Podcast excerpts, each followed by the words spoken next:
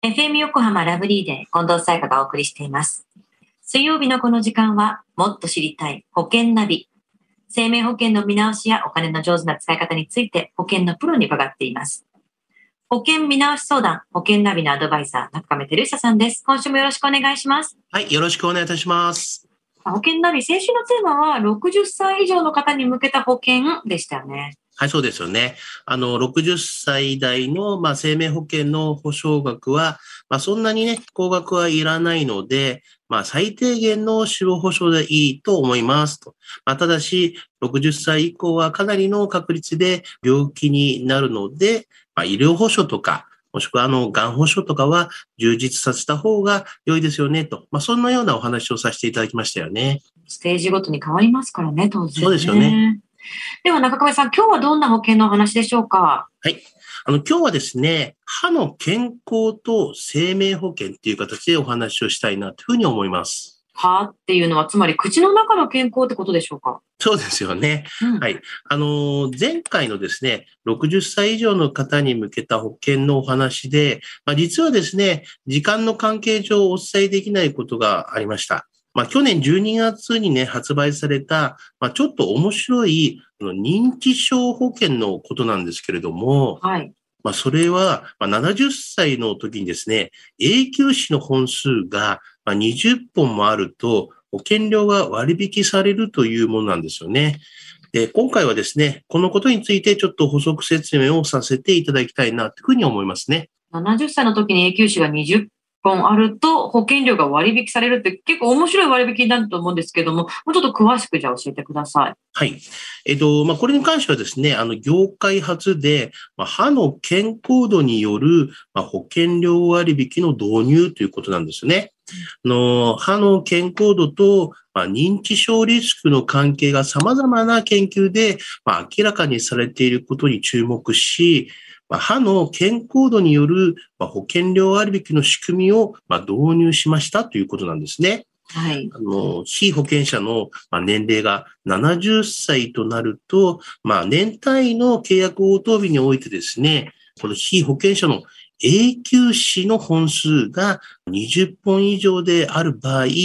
この波数割引、まあ、いわゆる歯の本数ですよね。これの波数割引の特則の適用によりうん、まあ、以後の契約及び軽度認知障害保障特約とがあるんですけど、それの保険料について割引を受けることができると。まあ、そういったことなんですよね。健康度って結構歯で測れる部分って大きいのかななんて感じますけどもね。まあそうですよね。よくね、言われますよね。ねね。はい。今出てきた軽度認知障害保障特約っていうのはどんな特約なんですか？はい。認知症のですね、前段階である軽度認知障害の段階で、まあ、早期発見であればですね、5年後に38.5%の方がね、あの、健常状態に回復したというね、報告もあってですね、まあ、認知症の予防には、軽度認知障害の段階でですね、早期発見することが、まあ、重要と言われてるんですよね。この、まあ、軽度認知障害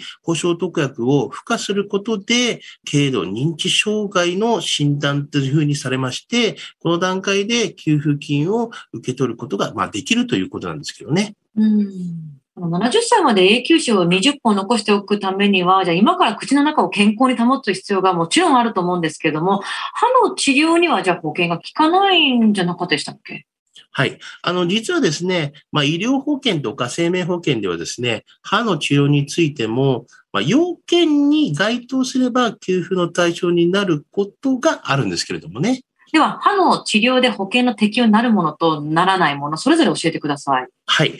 あの、まあ、歯医者でですね、歯の治療においてよく行われるっていうのが虫歯治療ですよね。はい。まあ、それとか、あの、定期的に歯石除去とかありますし、あとは、まあ、差し歯だったりとか、まあ、入れ歯の、まあ、政策についてっていう形になりますけども、はい。まあ、残念ながら民間の医療保険の、まあ、この支給の対象にはなることは滅多にならないんですね。こういったものに関しては。まあ、ただし、まあ、認められたこの材料を使うなど、まあ、治療範囲に制限はあるものの、これらはまあ公的な医療保険制度である健康保険の適用対象となっており、一般的にはですね、支払いは治療費の3割で済むので、うんうん、まあ、患者には大きな負担がかからないようになっていますよね。うん、そうですね。よく聞くあの、今流行ってる、まあ、ホワイトニングとか、あとインプラント治療っていうのはどうなんですか？はい。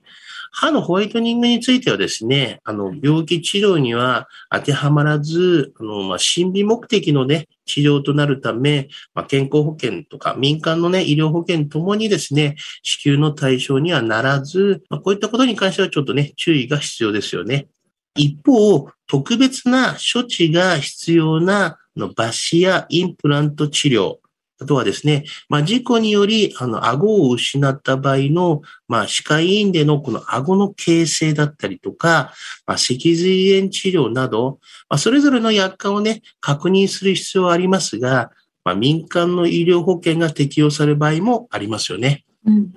うんうん、なるほどね。まあ、でも心理目的のものっていうのは、ね、大体ね、あの、あまり対象になってないっていうのはね、割と知られていることではありますけどね。そうですよね。では今日のお話、歯の健康と生命保険、知得指数は？はい。ズバリ97です。はい。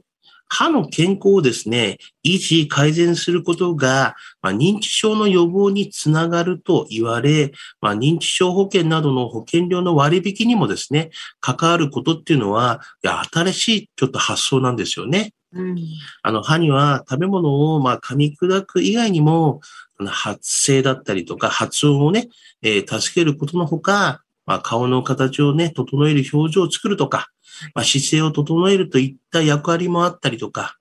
まあ、歯の健康をね、維持することは保険料割引につながるということもですね、今回は理解をしていただきたいなというふうに思いますよね。では今日の保険の話を聞いて興味を持った方、まずは中亀さんに相談してみてはいかがでしょうか詳しくは FM 横浜ラジオショッピング保険ナビ保険見直し相談に資料請求していただくか、直接株式会社中亀にお問い合わせください。無料で相談に乗っていただけます。インターネットで中亀と検索してください。資料などのお問い合わせは FM 横浜ラジオショッピングのウェブサイトや電話番号045-224-1230 045-224-1230までどうぞ。そして保険ナビは iTunes のポッドキャストでも聞くことができます。保険ナビで検索してください。